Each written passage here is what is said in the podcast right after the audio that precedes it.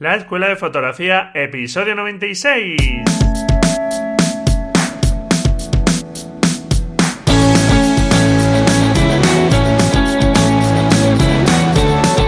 Son mis ojos, mi tesoro, que es mi Dios, la libertad, mi ley todo el mundo, mi única patria, amar. Hola, ¿qué tal? Bienvenido a este nuevo episodio del podcast La Escuela de Fotografía, un podcast donde aprender fotografía y donde queremos dominar la cámara de una forma amena, sencilla, sin complicarnos demasiado, porque realmente el manejo de la cámara de cualquier cámara no es especialmente complicado, por lo menos el manejo básico y digamos que hasta medio o así. Luego hay cosas que a lo mejor se complican un poco más, pero el 80-90% de las funciones que utiliza cualquier fotógrafo habitualmente se pueden controlar y dominar de una forma sencilla. Y si es tu caso que todavía no dominas completamente tu cámara, estás haciéndote con ella todavía, pues en deimagen.com barra regalo, the imagen.com barra regalo, puedes encontrar un pequeño ebook donde a través de 10 fotografías te explico pues ese manejo básico de la cámara para que tomes conciencia de los parámetros importantes a la hora de capturar y de conseguir nuestras fotografías y digamos tengas esa visión de lo importante de tu cámara.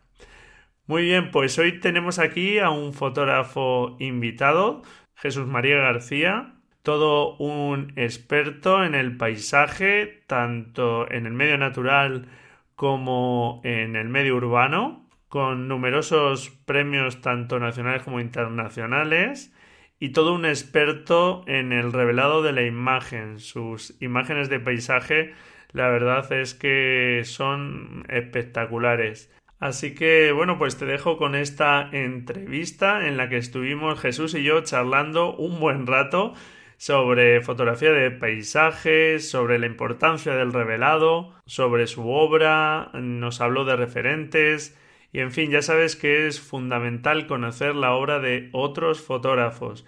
Y hoy contamos con un fotógrafo estupendo. Así que no me entretengo más y vamos con la entrevista.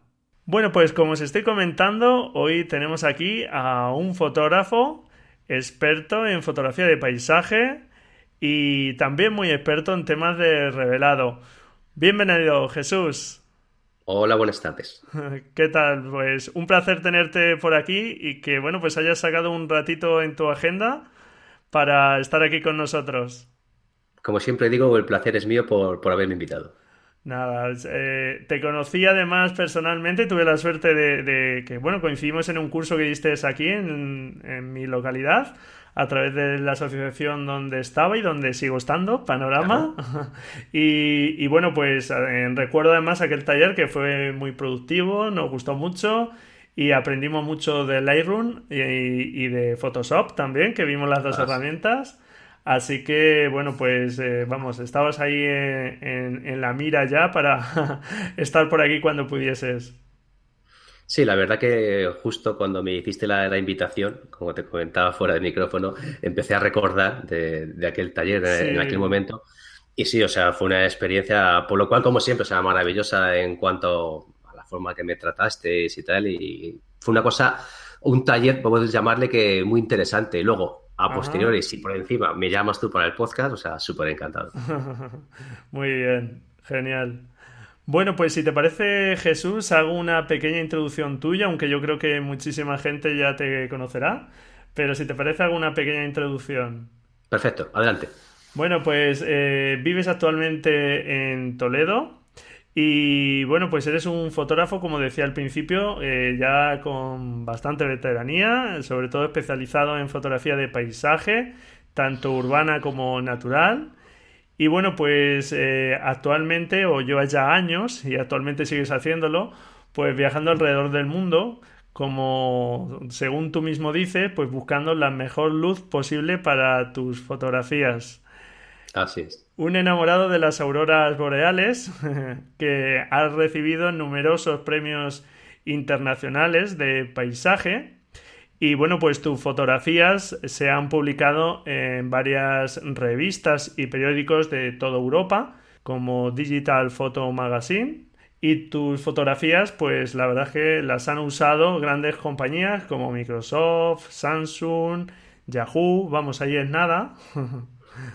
y bueno, pues actualmente una parte importante de tu actividad es la formación, donde bueno, pues impartes talleres y conferencias por toda España. Y bueno, también a través de vuestra plataforma de formación, Photo Experience for You, de la que hablaremos hoy también. Eh, cuéntanos un poco, ¿cómo fueron tus orígenes en la fotografía? Porque yo sé que como es mi caso, eres informático de profesión. ¿Y cuándo nació esa vocación por la fotografía? Tú y yo somos informáticos, tenemos ese defecto como otro cualquiera, ¿sabes? yo, fíjate, Jesús, que mi hermano también es informática y yo suelo decir, mira, dos hermanos informáticos, digo, una desgracia como cualquier otra en la familia. Así. Pues mira, eh, te comento, eh, mi abuelo era fotógrafo. Ah, Mis dos tíos, de un modo u otro, también han sido fotógrafos. Mi padre, aunque era técnico, bueno, era, es técnico de televisión, pero siempre, por el tema de mi abuelo, ha tenido una cámara y en mi casa siempre hay una cámara con la que jugar, trastear. yo siempre he tenido una cámara. El regalo de comunión de mi abuelo fue una cámara, ¿vale? Entonces, yo siempre he tenido, pues, pero era un juguetito. Para mí la cámara con los amigos era hacer fotitos y tal.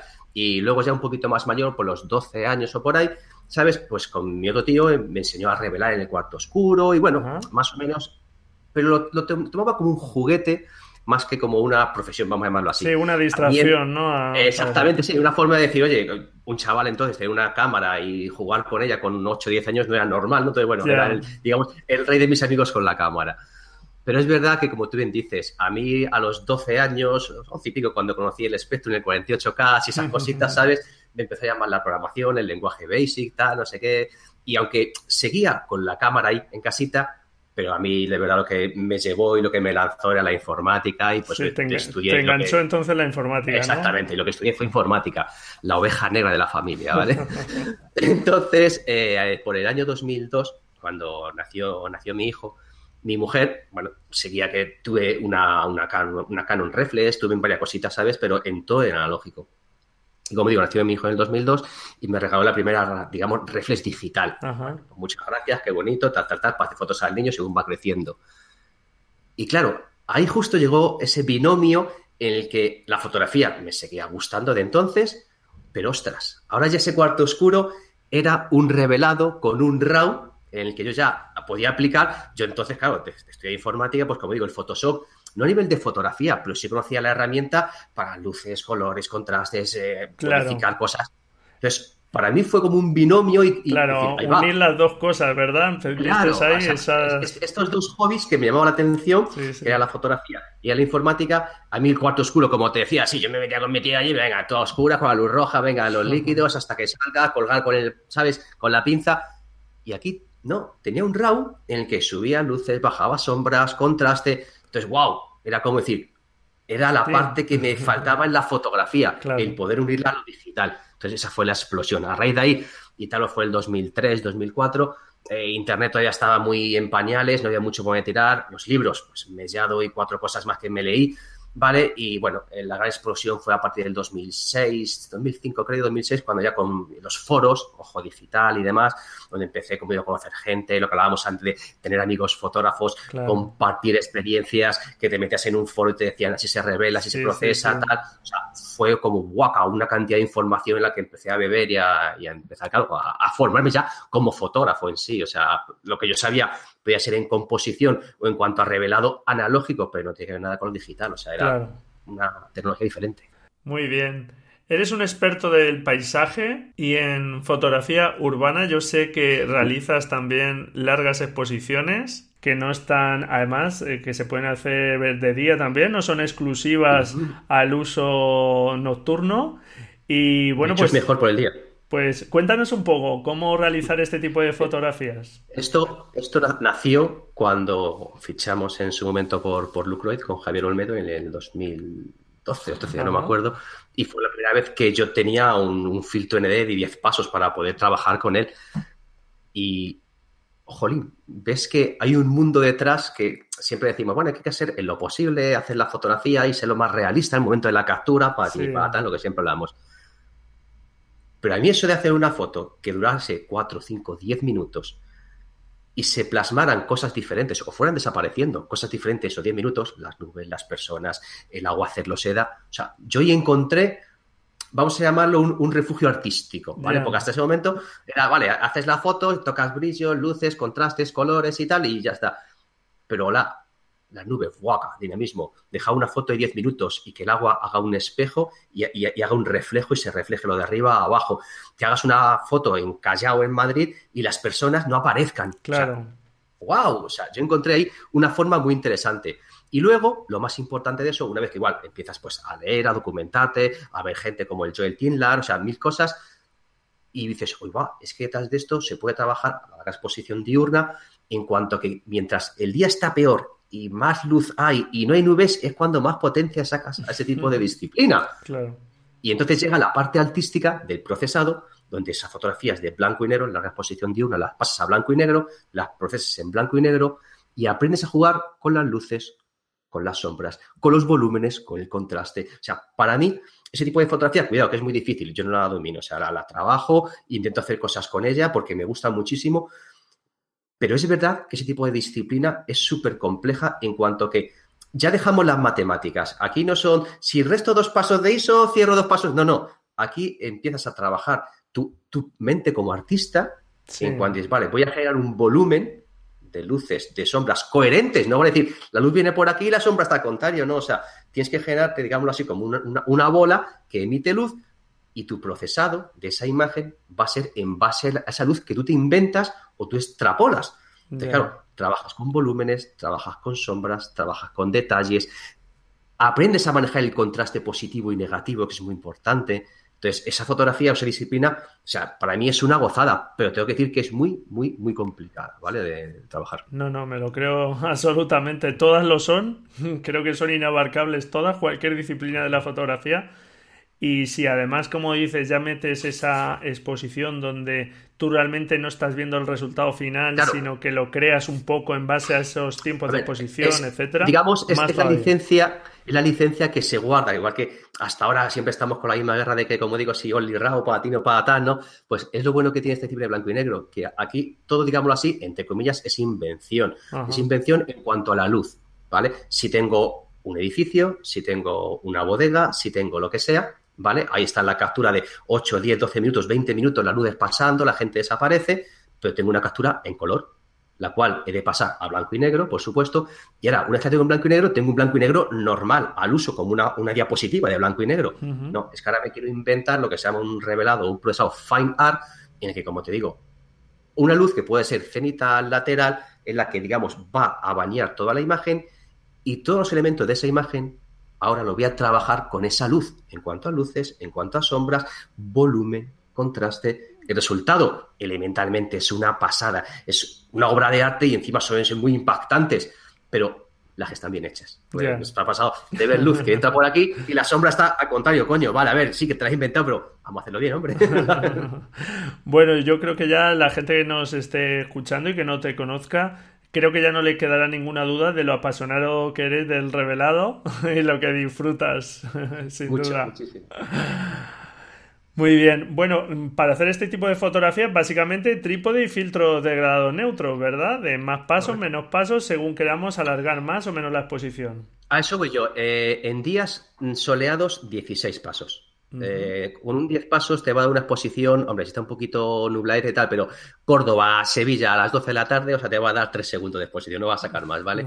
Entonces te interesa un 16 pasos, que es lo que de verdad te va a proporcionar minutos. Que el día está oscurito, un poquito nublado y tal, ya sí con el 10 pasos, pero lo que hablamos va a ser un minuto, un minuto y medio. Esas exposiciones empiezan a quedar bonitas o muy interesantes a partir del minuto 5, minuto 10. Entonces, cuando ya las nubes, como digo, tienen su dinamismo, si hay agua, se queda totalmente liso en reflejo y, sobre todo, coches, personas, todo eso desaparece. Entonces, queda la imagen del monumento o el edificio o lo que sea puro y duro. A partir de ahí es cuando puedo meter caña. Todo lo que sea restar ese tiempo, pues si salen personas, ya salen fantasmitas, o sea, no, se quedan quietos, los coches que crean estelas, o no queda como tiene que quedar esa larga exposición diurna, minuto 8, 10 en adelante, cuando empiezas a clavarlo. Para eso, o luz más baja elementalmente o filtro de más pasos. Muy bien. Eh, como comentábamos, eh, el revelado es fundamental hoy día porque sigue siéndolo, porque como bien has dicho, pues la cámara no ve lo mismo con nuestro ojo. Y es una etapa que yo creo que sobre todo al principio la gente no le presta mucha atención. Y claro, luego vemos o, ven fotografías que les parecen inalcanzables y simplemente eh, muchas de ellas es porque tienen un procesado y se ha trabajado esa parte, digamos con un eh, buen revelado no vamos a arreglar una mala foto, pero un buen revelado va a hacer que una foto, yo recuerdo, si no me equivoco, que decías, una foto de 8 va a ser de 10, o una foto de 9 va a ser de 10, ¿verdad, Jesús? Ah, así es, o sea, nosotros, eh, entonces está en un taller nuestro y, y lo que decimos siempre, o sea, todo, o sea, somos fotógrafos y todo empieza por una buena fotografía. Si tienes una buena captura, puedes hacer un revelado o un procesado de esa captura que sea brillante a excelente.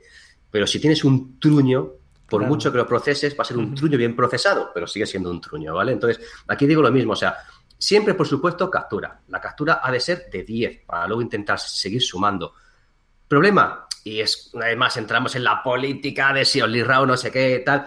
A ver, a fecha de hoy, si queremos capturar todas las luces o todo el rango dinámico de una escena con las máquinas que tenemos hoy en día, un amanecer, un atardecer, un contra, con un tiro es imposible. Que era lo que hablábamos antes. Entonces, oye, yo no, yo respeto, oye, no, yo es que le hago por una foto y un tiro y si sale oscuro o sale perfecto, o sea, yo no voy a regañar con nadie. Sin embargo, yo no, o sea, yo sí que quiero en ese momento, en medio, como digo, a China a tomar por saco del mundo mundial.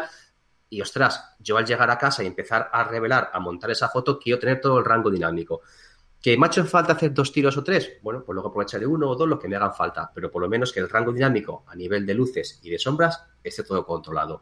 Eso es la base para, digamos, tener una fotografía perfecta. A partir de ahí, como tú bien dices, segundo paso, revelado. En mi caso particular, para mí, para mí el revelado, y digo el revelado básico, es quedarme en el momento de cómo yo veía esa foto.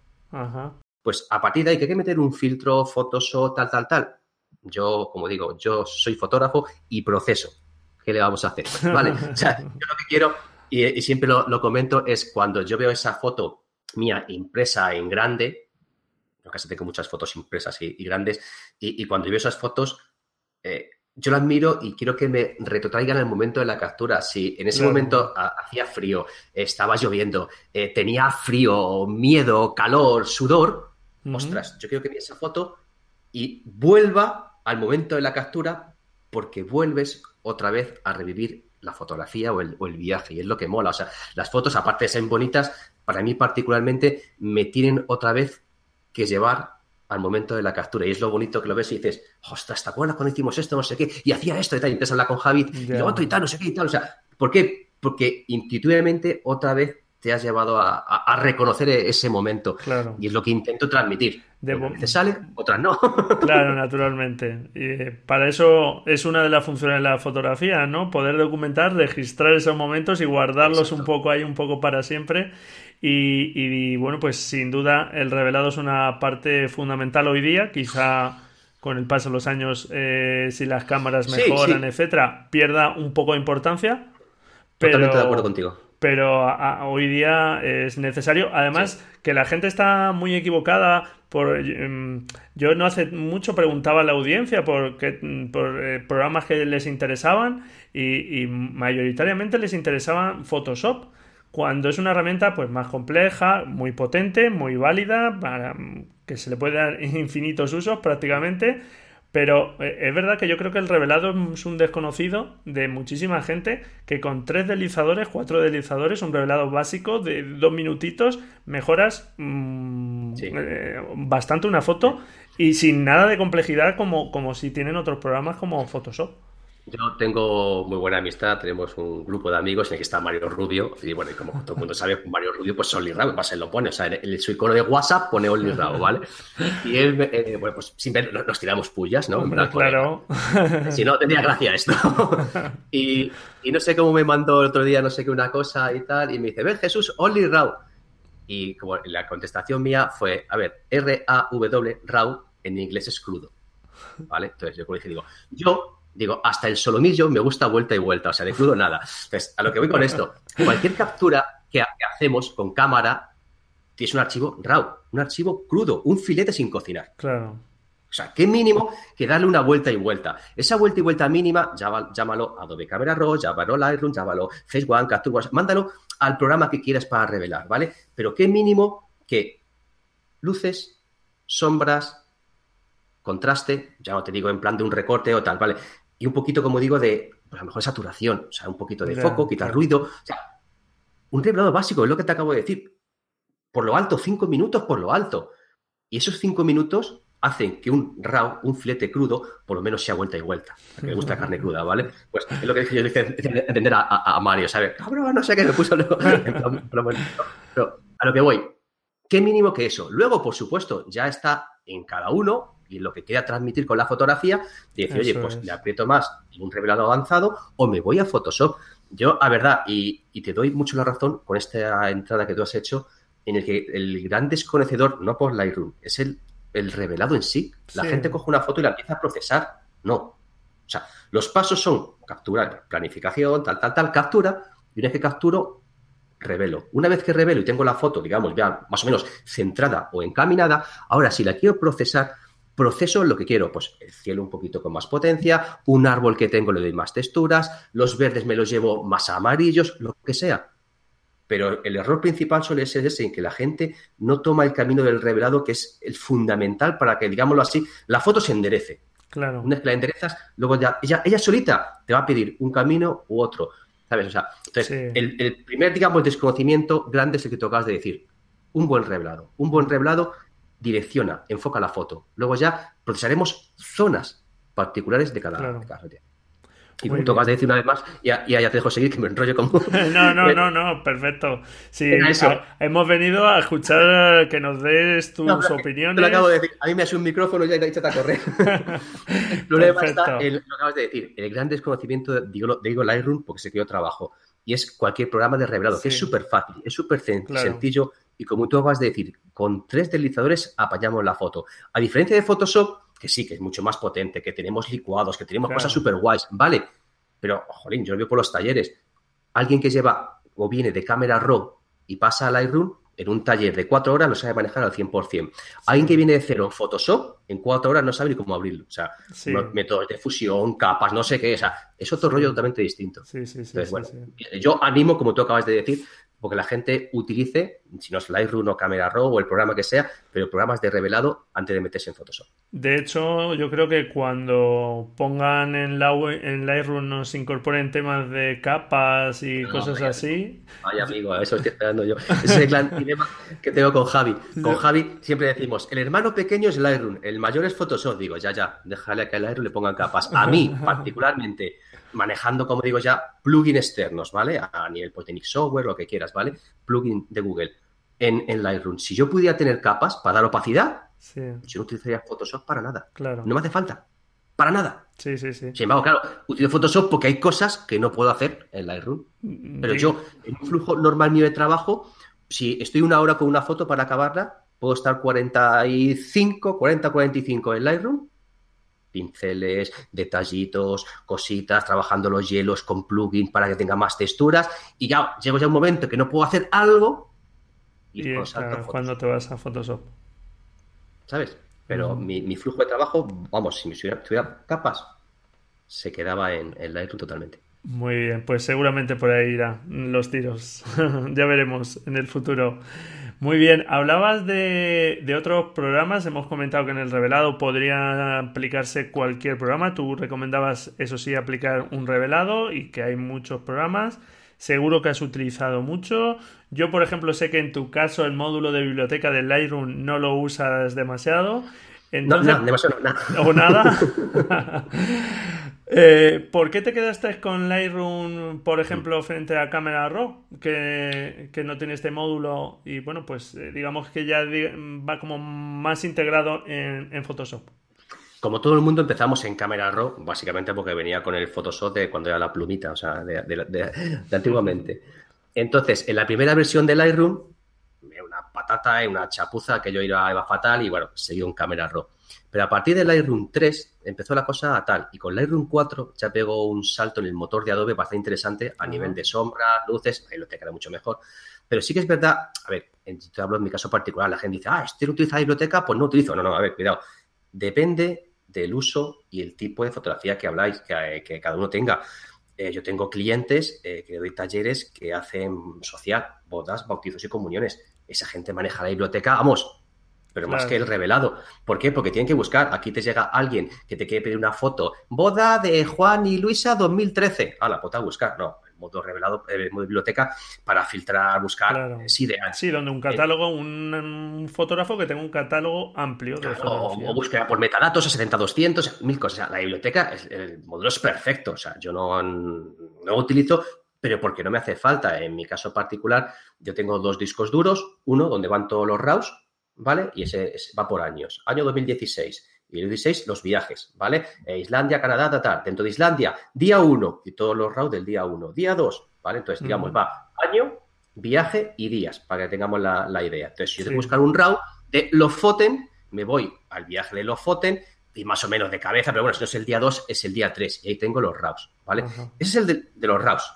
Y luego tengo un disco duro, que seríamos el de las fotos acabadas. Las fotos acabadas es lo mismo por año, viaje, pero lo que hablamos, yo al año que puedo tener 20, 30 fotos acabadas, no tengo más, es que no me hace falta tener una biblioteca.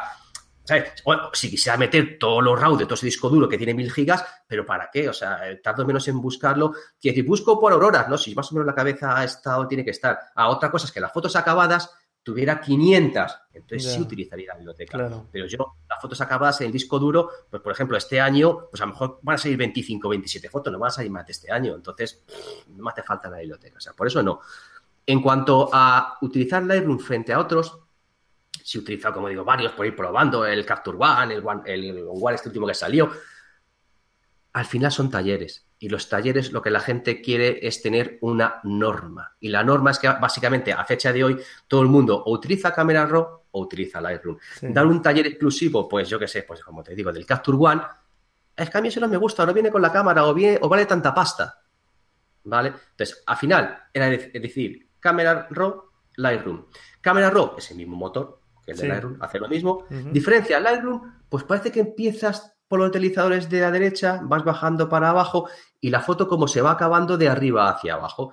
Incluyeron el módulo de panorámicas, luego también lo vieron en cámara RAW, pero bueno, la, panorámica, el HDR, están por enclonar. Entonces dijimos, mira, a la hora de dar un taller, pienso que la diferencia de cámara RAW, Lightroom va a ser más sencillito, la gente lo va a coger muy bien. Esto de combinar como HDR al principio que no lo tenía cámara RAW puede ser interesante.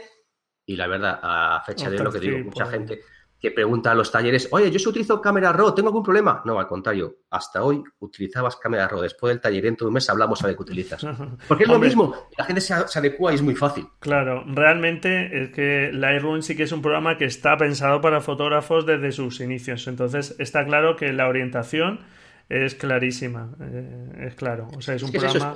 Es, mover deslizadores, sombras, contrastes, cosas que entiendes. No, método de fusión, trama. ¿Eso qué es en Photoshop? ¿Sabes? O sea... Muy bien. Eh, Jesús, vamos a situarnos que estamos ya delante de nuestra fotografía y estamos prestos a comenzar con un revelado. ¿Qué deberíamos preguntarnos antes de empezar ahí a tocar deslizadores como locos? Porque yo creo que eso es un gran problema. Pararse antes y decir, a ver dónde quiero llegar. Acabas de dar en el kit de la cuestión. Mira. es esa. No, sí, es, es así. Esa. Y lo igual, lo decimos en los talleres. O sea, ya tienes la foto, te vas delante del ordenador, te sientas y antes de empezar como un loco a tocar deslizadores, vete dos metros para atrás, te deslizas para atrás dos metros, miras la foto, uno, dos, tres, cinco minutos, el tiempo que haga falta, y la pregunta es, ¿qué te pide la foto o qué te pide tu cuerpo? Lo que comentábamos antes del previo de hablar que está mosqueado y al final ese procesado va por el mosqueo. Pues esto es lo mismo, o sea, tú mira la foto, observa la foto, estudia la foto a ver, esto no se puede explicar, ¿vale? Es cuestión de tiempo y al final el cuerpo te lo pide. No, te, puedo, te puedo decir lo que hay que hacer. Lo que no sé decirte es cómo lo hago, pero yo lo que hago es lo mismo, o sea, me echo para atrás, la miro un ratito y digo, pa, me pide aquí esto, me pide esto, tal, brillo, contraste, sí, es saber dónde quieres llevar tu foto, qué quieres transmitir, si sensaciones más cálidas, más frías, Eh, y a partir de ahí, ¿no? Pues empezar a ver qué herramientas necesitas para llevar tu foto ahí. Claro, o sea, Pero no empezar a tocar y decir, bueno, ¿qué pasa si toco esto? ¿Y si bajo este? ¿Y si hago esto? Vas a tener un churro, vas a tener un churro. O sea, la ciencia es conocer las herramientas, los deslizadores, para decir, me pide frío, me pide calor, me pide las sombras frías, ¿vale? Bueno, pues es el paso uno. Luego llegas al paso dos. Y el paso dos ya es el, cuando dominas el uno, es hacer eso en el momento de la captura. Estás haciendo la foto y como estás disparando, ya ves la foto impresa, no en pantalla, impresa. Por lo cual, si la ves impresa en el momento de la captura, vas a decir, ostras, este árbol va a tener esta sombra oscura, me hace falta un punto más de bracketing para estas luces. Ostras, aquí entra un flare, luego lo controlo. Esta piedra está muy oscura, aquí luego le voy a dar yo un plugin para que tenga textura. Pues hago una exposición de foco, un, focus stacking solo para esto. ¿Vale? Si eso lo controlas en el momento de la captura, te llevan la foto por piezas como un puzzle, pero hecha para casa. Entonces ya es que ni te sientas al ordenador. Yo pongo música y ¿por qué? Porque esa foto ya estaba concebida en el campo. Y esas fotos salen en 10 minutos. La gente, no, que me tiro dos días con la foto. Te tiro dos días porque no sabes qué quieres hacer con ella. Vale, y una vez que ya tenemos clara la idea que queremos llevar o hacia dónde queremos ir llevar nuestra fotografía, eh, ¿Qué herramientas son las que estamos hablando? Porque desde el principio estamos hablando de un revelado básico, un revelado avanzado. ¿Qué herramientas mm, podemos decir que es un revelado básico? ¿Cuáles serían? Lo que como hemos comentado antes, para mí, el momento de la captura, tal cual yo veía la foto en la escena, y para eso, ¿qué va a ser? Eh, matiz, temperatura de color, brillo, contraste, niveles, foco, quitar la distorsión y un poquito de curva si me piden más o menos contraste. A lo mejor el HSL, sobre todo por el tema del cielo, que nunca se ve igual en la azul, pero o sea, se, resumen en niveles de brillo, niveles de contraste y el HSL, eh, toda la saturación y iluminación en, inglés. Por supuesto, nivel de enfoque, enfocarlo un poquito. Si está hecho 6400 o 3200 de ISO, quitar un poquito el, ruido, ¿vale? Y controlar, controlar a lo mejor el ruido por calentamiento del sensor, si es una fotografía de larga exposición, pero básicamente, o sea, los paneles que tiene Lightroom a la derecha, desde el primero hasta el último, empieza por matiz, temperatura, eh, blancos, negros, contraste, tono, saturación, las curvas, el HSL, el enfoque y el ruido. Es un revelado básico, como digo, cinco minutos y que no tiene más. O sea, si lo tienes claro, qué es lo que tienes que hacer, y ves la foto y sabes, como te digo, cómo dirigirla, está fría, caliente, luces están reventadas bajo iluminaciones. La sombra la subo, un poquito de contraste, enfoco, quito ruido. O sea, es que son tres minutos, cinco, no tardas más en ese revelado básico. Claro. Y cuando hablamos de un revelado avanzado, pues ya hablaríamos de un trabajo más por zonas, ¿verdad? Y sí que entrarían los pinceles, los degradados. Ahí entra ya dos cosas muy importantes. Una, elementalmente, ya tenemos la foto, como te acabo de decir, en el revelado básico llevada a su sitio. Ahora, por zonas. Yo recuerdo, perdona que te interrumpa, Jesús, que, nos decías que guardásemos como una instantánea, ¿verdad? Ese revelado básico. Y a partir de ahí empezásemos ya a trabajarla, porque si no es fácil irte de madre y no poder volver a ese revelado inicial. Irte de madre te vas siempre, según lo que te acabo de decir antes, del, del cabrón que tengas ese día, se has regañado con tu hijo con tu mujer, eso seguro, ¿sabes? No, pero sí es verdad. Y aparte, eh, y últimamente eh, llevo dos años, tres, con el tema de la teoría del color, ahí buscando cosas nuevas, haciendo cosas nuevas. Y lo que hablamos, el revelado básico te acabo de decir que es la foto que yo veía, ya está, ¿vale? O sea, es, la foto, voy a decir only raw, vamos a llamarlo así, ¿vale?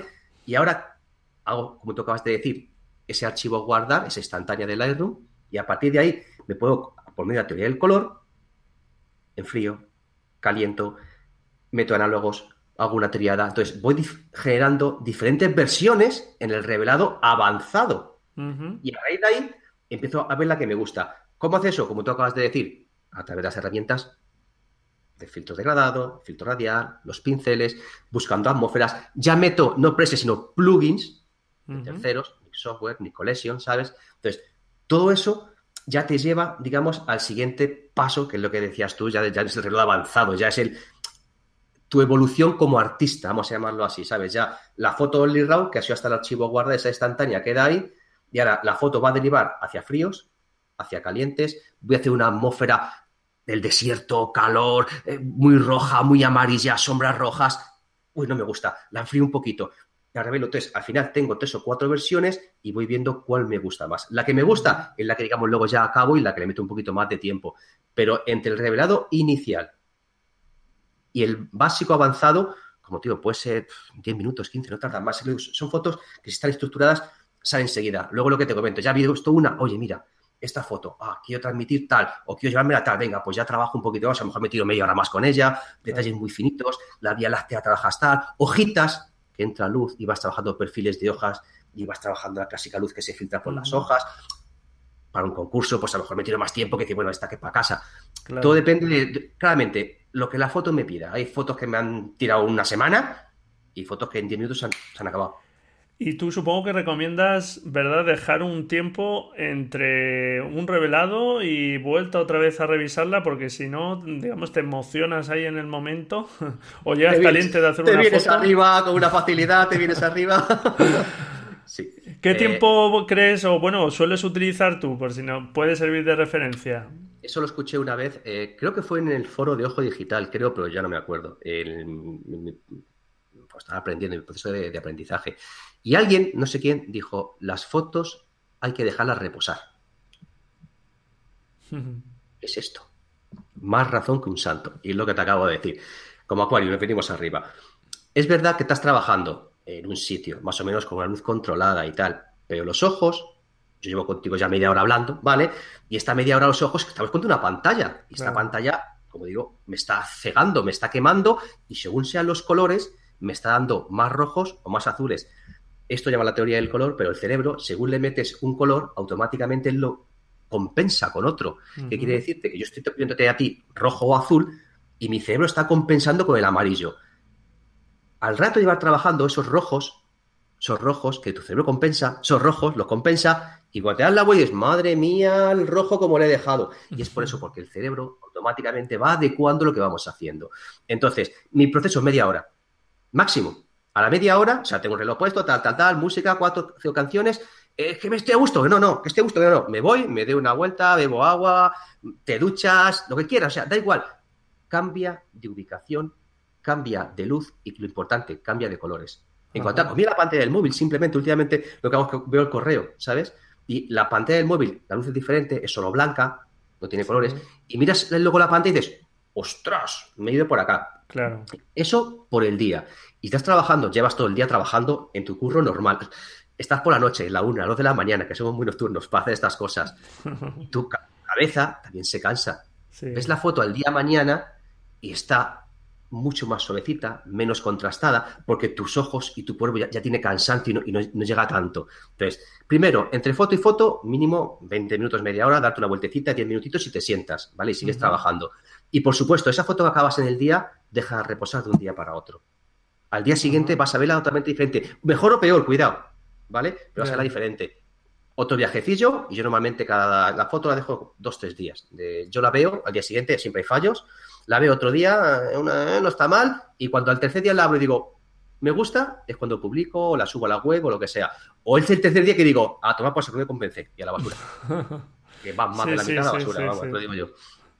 Pues no terminan de coger el rollo que le quiero dar. Claro, sí, sí, sí.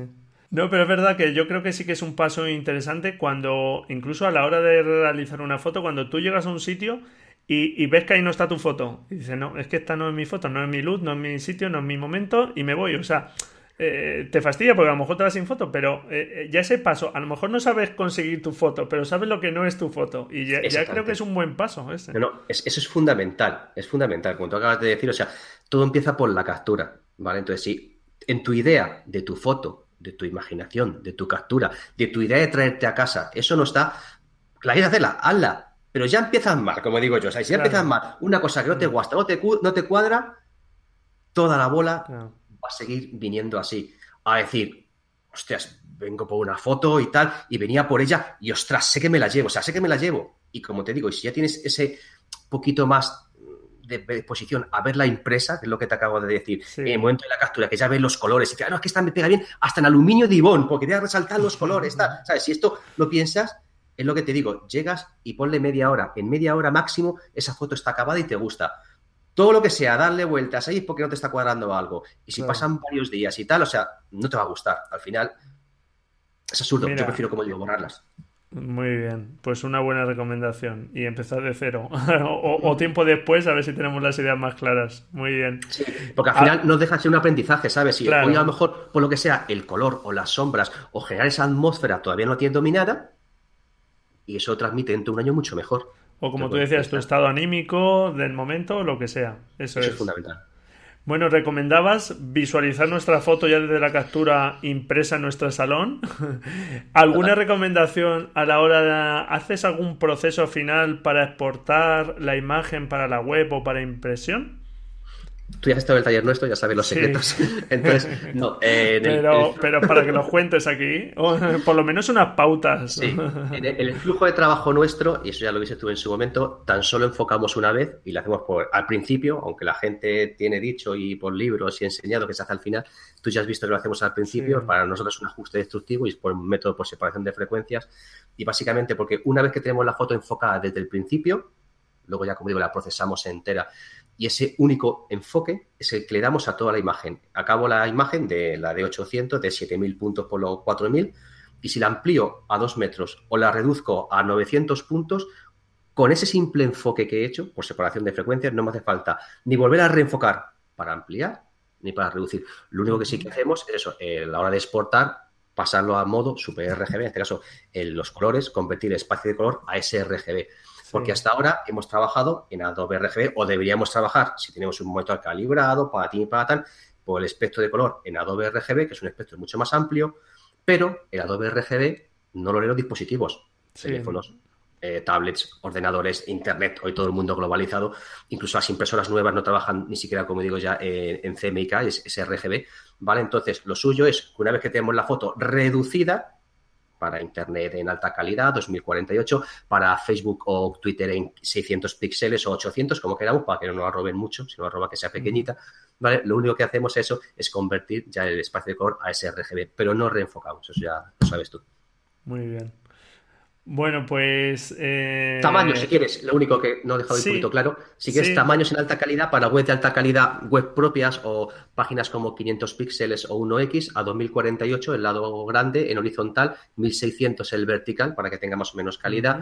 Y luego sí que te acabo de decir eso, en cuando vas a poner fotografías, que otro día me enteré igual, yo no lo sabía. Un colega me manda una, una fotografía por WhatsApp y me dice, oye, ¿qué foto tuya quieres que te imprima por dos euros? Digo, ¿eh? Y hay una máquina de Instagram que han sacado, yo no lo sabía, sí, sí, que le metes dos euros y era un euro, dos fotos, algo así. Entonces, eh, te metes en cualquier cuenta de Instagram y cualquier foto que tienes ahí la puedes imprimir en un, creo que era 15 por, un 10 por 15 o algo así. O sea, bueno, un tamañito así, pero a lo que hablamos, o sea, ostras. Entonces, claro, visto el percal, a partir de ahora todo lo que se sube a Instagram, todo lo que se sube a 500, perdón, a Facebook o a Twitter, que no sean plataformas de ventas, pues a 800 por 600 y en calidad 10, ni siquiera 8, para que no, si la imprimen, claro. ya una calidad cutrilla. Justita.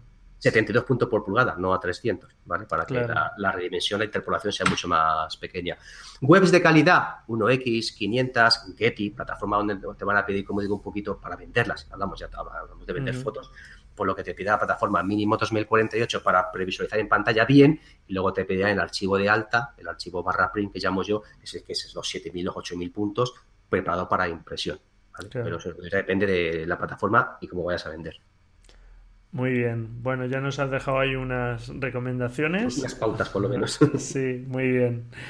Y bueno, pues como comentamos al principio del episodio, eh, llevas ya tiempo viajando por ahí, compaginando la fotografía con los viajes.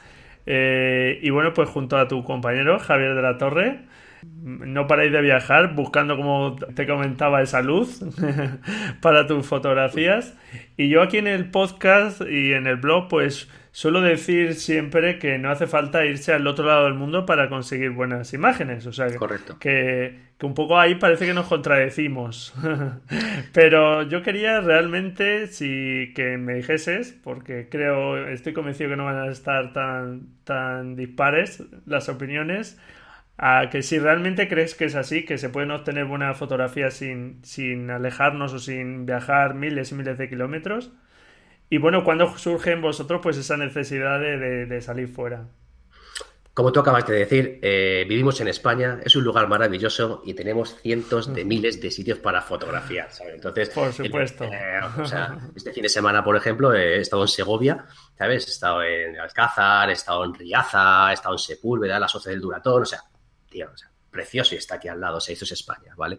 Entonces, eh, no, no hace falta irse a otro lado del mundo a, a tener fotos buenas. Lo que hay que hacer es hacer las fotos bien, con buena luz, como hemos hablado y tal, pero no hace falta irse, como digo, al otro lado del mundo.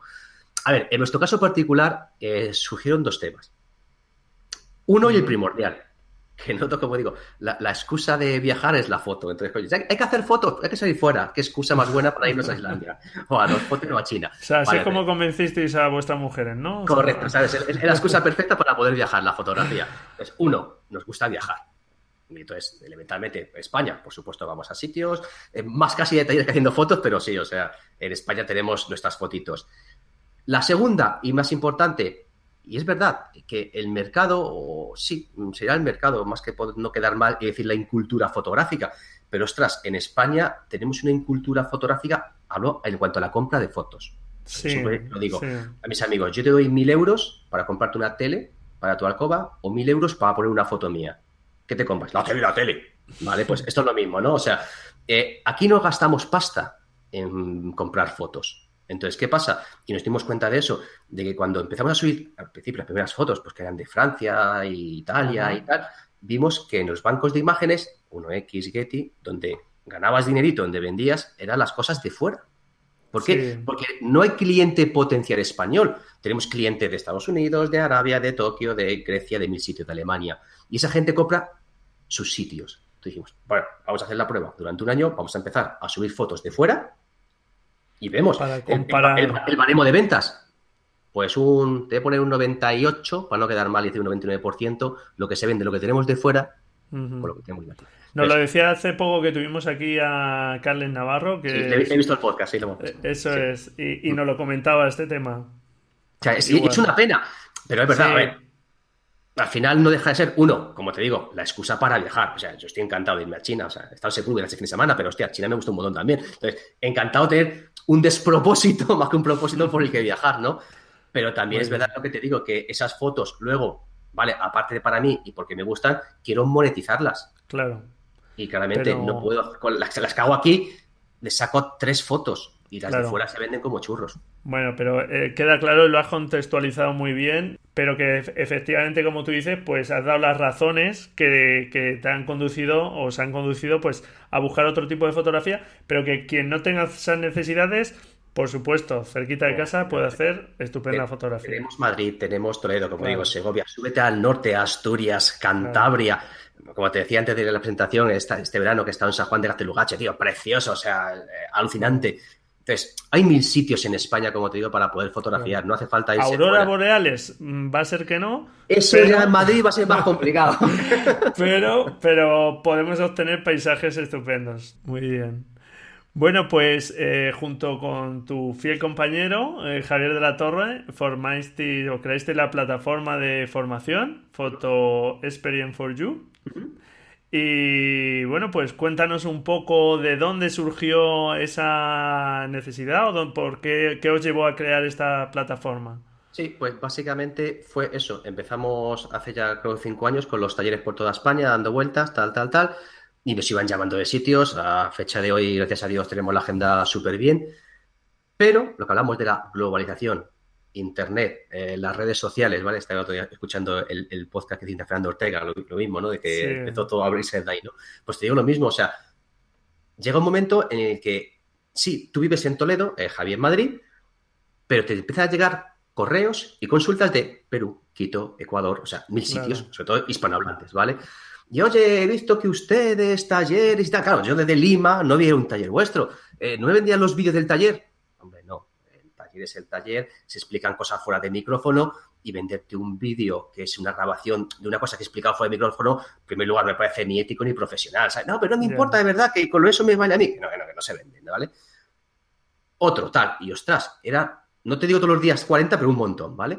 Te llegamos un momento y dijimos, a ver, la gente está demandando esto. Es verdad que por España hay sitios que vamos, nos llaman las asociaciones, vuestra, hicimos el taller, perfecto, sin ningún problema, pero hay gente, por lo que sea, o no quiere ir o no le gusta venir, no quiere desplazarse y sobre todo gente que está en esta radio, fuera de España.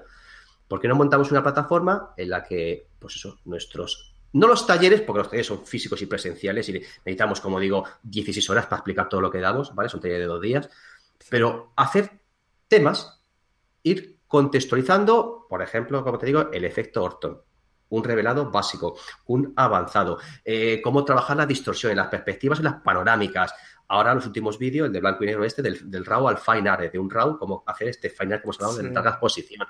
Entonces, teníamos, pues sobre todo, sobre todo, bastante gente que pedía temas.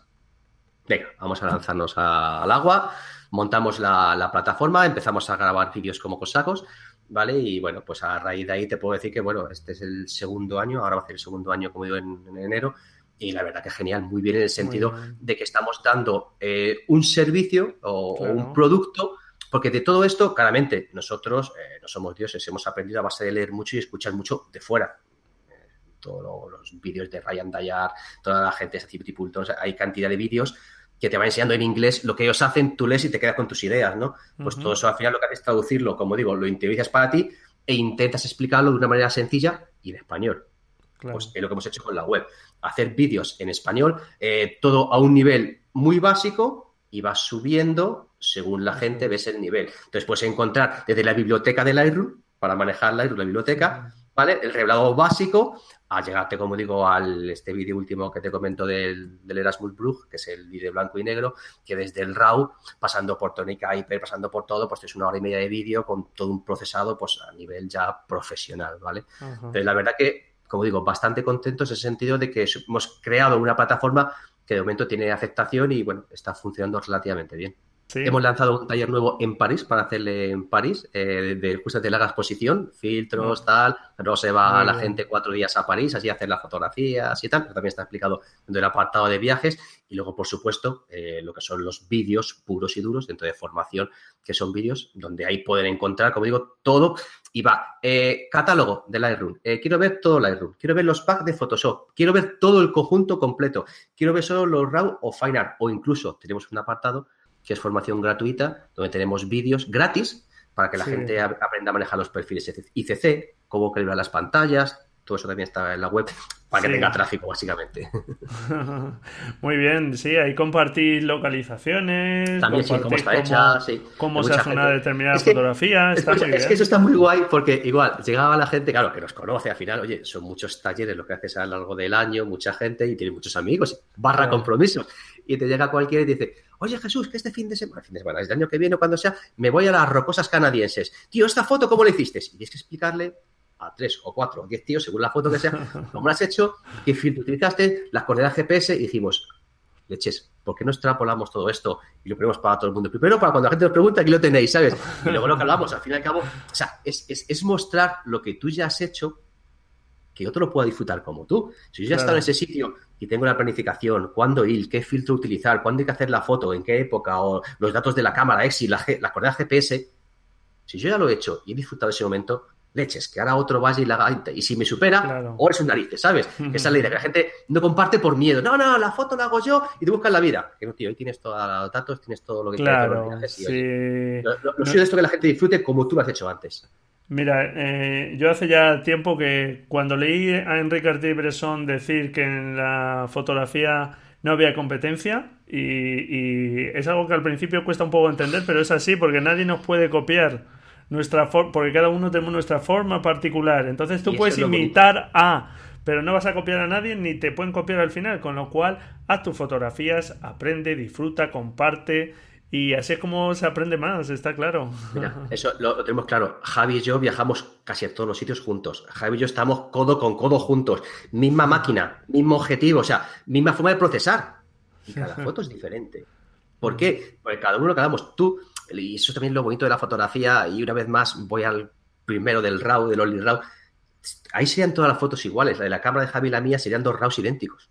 Sin embargo, a través del revelado, del procesado, ahora sí yo le meto mi alma, mi impronta. Un poquito de mí va a parar esa foto con los pinceles, con las luces y tal. Y ya haces que su foto y la mía o se parezcan o no tengan nada que ver. Y eso es lo bonito de la fotografía, que dos fotos hechas el mismo instante, con el mismo mecanismo, misma máquina, misma especificaciones técnicas, mismo encuadre, porque estamos codo con codo, y una y otra sea la noche y el día si queremos, ¿vale? Y eso es lo bonito de poder llevarlo con el procesado y el revelado, ¿sabes? No decir, el Rawson y el mío, vean los dos clavados, tal, y son idénticos. Claro. Pero luego es otra expresión artística la que le puedes dar entre el revelado. Y es lo que al final pienso que le marca. Claro. Sí, vamos, que dejamos muy claro la importancia del revelado. En ese sentido. Eso es.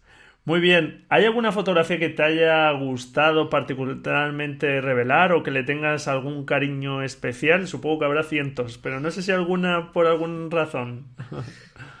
Esa pregunta es difícil, ¿eh? a ver, cada fotografía eh, te digo cómo lo siento. Para mí es como un niño. Eh, vas a hacer un niño nuevo. Entonces, ese niño nuevo que haces, ¿vale? Pues desde, como digo, desde el momento de la captura, como te acabo de decir, ya le vas preparando la captura, varias tomas, el bracketing, focus stacking, lo que haga falta. Delante del ordenador es lo que te digo. Quiero transmitirle el qué? Ese frío, luz, aire, viento, lluvia. Entonces, cada foto me puede motivar más o menos. Si tuviera que decantarme por una, por la pregunta, ¿vale? Eh, creo por lo reciente del viaje que me iría a, la de China. Eh, la última que hicimos es la de Damian San. Good Morning Damian San. Luego sí te pongo el enlace para que lo pongas. Sí.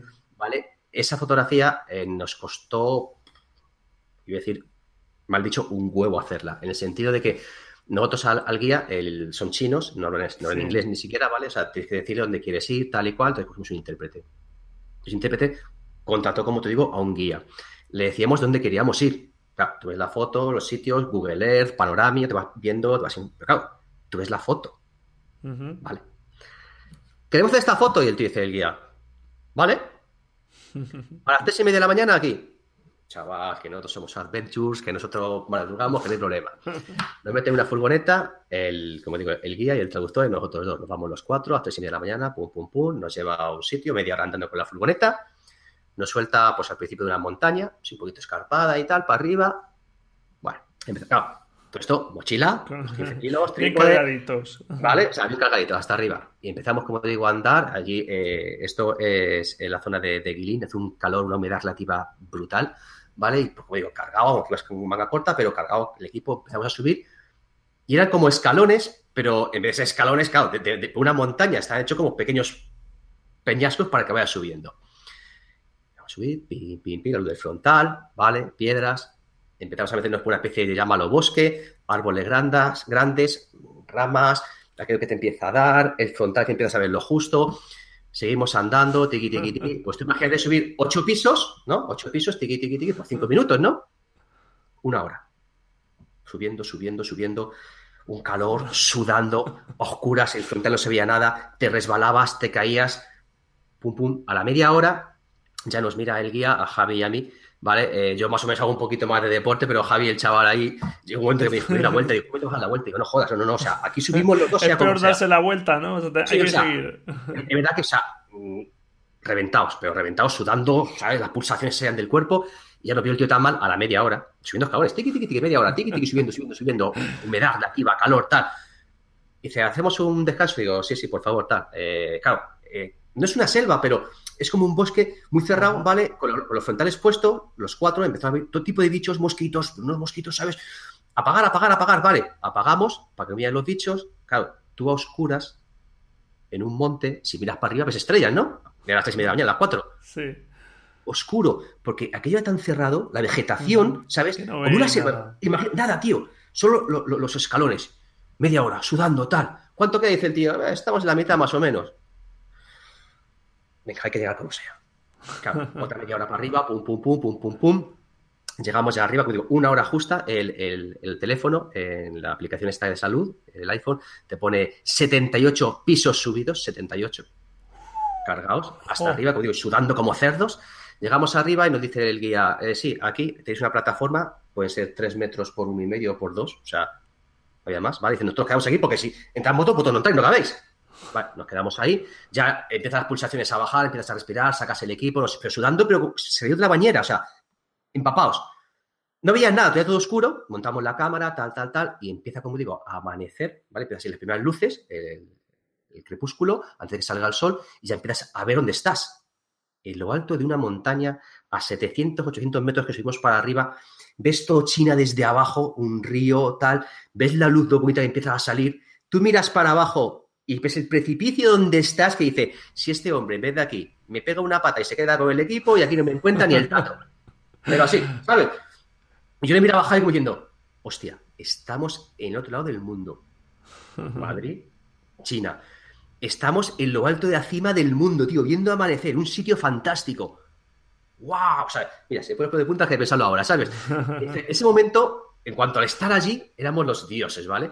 Entonces, ese momento de guaca para arriba es cuando yo cogí la foto y dije, no sé cómo, pero no esto, esto, hay que darlo aquí. O sea, esto cuando la gente lo vea, yo quiero transmitir eso de qué sitio tan espectacular, qué momento tan espectacular, qué lugar tan espectacular. Y nos costó un huevo hacer esa foto, ¿vale? Entonces, eso es lo que, digamos... Pero merece la pena. Lo, claro, eventualmente, pero es lo que te digo, una vez lo puedes transmitir, otras veces no. Pero ese es el, por lo menos lo que yo intento de darle a esa foto. A la gente que diga, ostras, qué sitio más espectacular, qué, qué, sitio más bonito, me hubiese gustado estar ahí. Y sí, pero es que detrás hay un esfuerzo físico que nos, nos costó, vamos, pero una aberración. o sea, cuando yo vi el teléfono, setenta y tantos pisos subidos, y dije, tío, o sea, eso es como subir Spy, o sea, a, pata y con 15 kilos a la espalda. Y no son escalones, como digo, que son rocas, ¿sabes? Y encima con una vegetación que tenías que ir quitando tal. O sea, agobiante al 100%.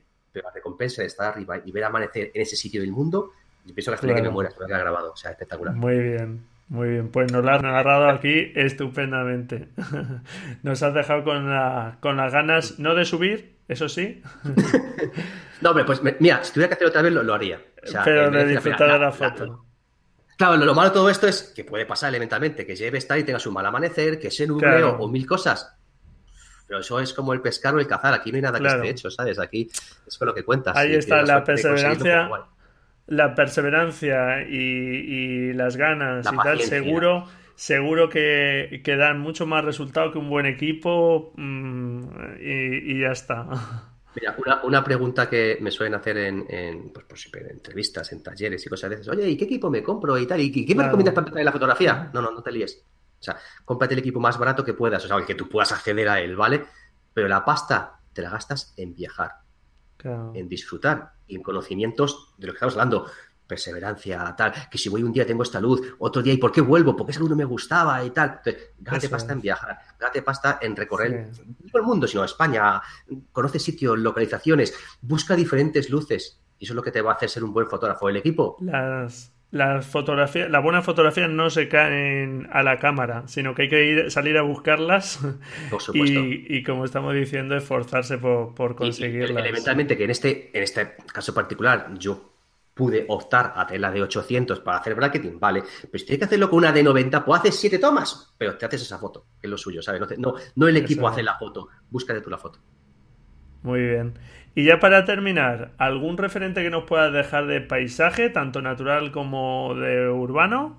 Bueno, eh, referentes muchos. Eh, soy una persona que me gusta beber de muchísima gente. Y digo beber, o sea, tengo cientos de miles, llámalo, de fotógrafos admirados. ¿Por qué? Porque de, fotógrafo perfecto no existe o no debería existir, ¿vale? O sea, lo suyo es de cada uno ir bebiendo lo que te interesa. Entonces, por ejemplo, a mí, eh, un amigo nuestro, que tenemos un taller con él privado y, bueno, ahora, había estado con él en, Escocia, pues para mí, eh, trabajar, como tuvimos la suerte de trabajar con Enrico Fossati en, el campo, estar con él, como digo, tres días trabajando con él, ¿sabes? Viendo cómo trabaja y luego viendo su proceso en cuanto a sombras, cómo trabaja las sombras. Para mí es el maestro de Maestro Sado, es el maestro de las sombras, ¿sabes? Para mí, como digo, es un maestro de cómo trabaja las sombras. Para mí es un referente en cuanto a cómo sacar información de las sombras.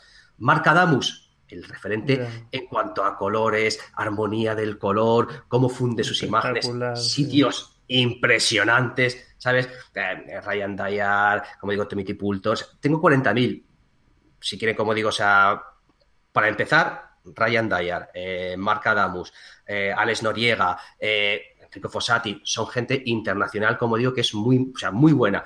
Cada uno en su estilo y no, no, tiene que ser como Fossati o como Adamus, no. Cógete de Fossati lo que te gusta, cógete de Adamus lo que te gusta, de Ryan Dyer cómo trabaja la, la entrada de luces y vas trabajando de acuerdo a ciertas técnicas. Lo importante es que todo eso lo hagas tu propia técnica y te claro. a tu camino. Muy bien. Bueno, pues ya llevamos un buen rato. Jesús, no te quiero cansar más. No sé si quieres añadir algo más. No, nada, que, Jolín, en primer lugar y sobre todo darte las gracias. Sabes que para mí, lo he dicho al principio, es un lujo y un placer estar aquí compartiendo este momento contigo y con, todos vosotros. Y bueno, que simplemente que si alguno quiere pasarse por la web de Photo Experience, que www px4u.es, luego pones el enlace si quieres. Claro, en la nota del programa dejamos todos los enlaces a tu web personal, donde van a ver tus trabajos y a la web. Tengo mis trabajos particulares y luego en la web de Javi Mía, la de Photospirian, donde, como digo, todo el tema de formación, por si alguno, aparte de los talleres presenciales, el taller de París o simplemente quiere ver información de los vídeos, esta gente, ¿de qué, de qué vídeos graban? ¿Qué tienen? ¿no? Pues bueno, que hay ver un poquito. Es eh, una web muy interesante, como estábamos comentando, donde hay bastante información que se puede acceder gratuitamente. Mm. Y los cursos merecen mucho la pena. Así que, por supuesto, hay que, hay que dar un vistazo a vuestra web. Quien no la conozca, muy recomendable. Pues nada, lo he dicho. Todo un placer, amigo. Muy bien, pues nada, hasta otra, Jesús. Muchas gracias por haber estado por aquí. Muchas gracias a ti. Venga, un abrazo. Hasta luego. Y bueno, pues hasta aquí esta entrevista. Espero que te haya gustado. Como ves, Jesús María García es un experto en fotografía de paisaje, en el revelado. Y bueno, pues yo te animo a que eches un vistazo a su web jesusmgarcía.es y como no, pues a su plataforma de formación Photo Experience for You. Jesús me envió y os dejo en la nota del programa algunos enlaces interesantes de su web. Ya sabes lo importante que es el revelado en la fotografía, así que no dejes de hacerlo. Muchísimas gracias por estar ahí al otro lado. Felices fotografías buen fin de semana y nos escuchamos la próxima semana. Si tú quieres, claro. Adiós.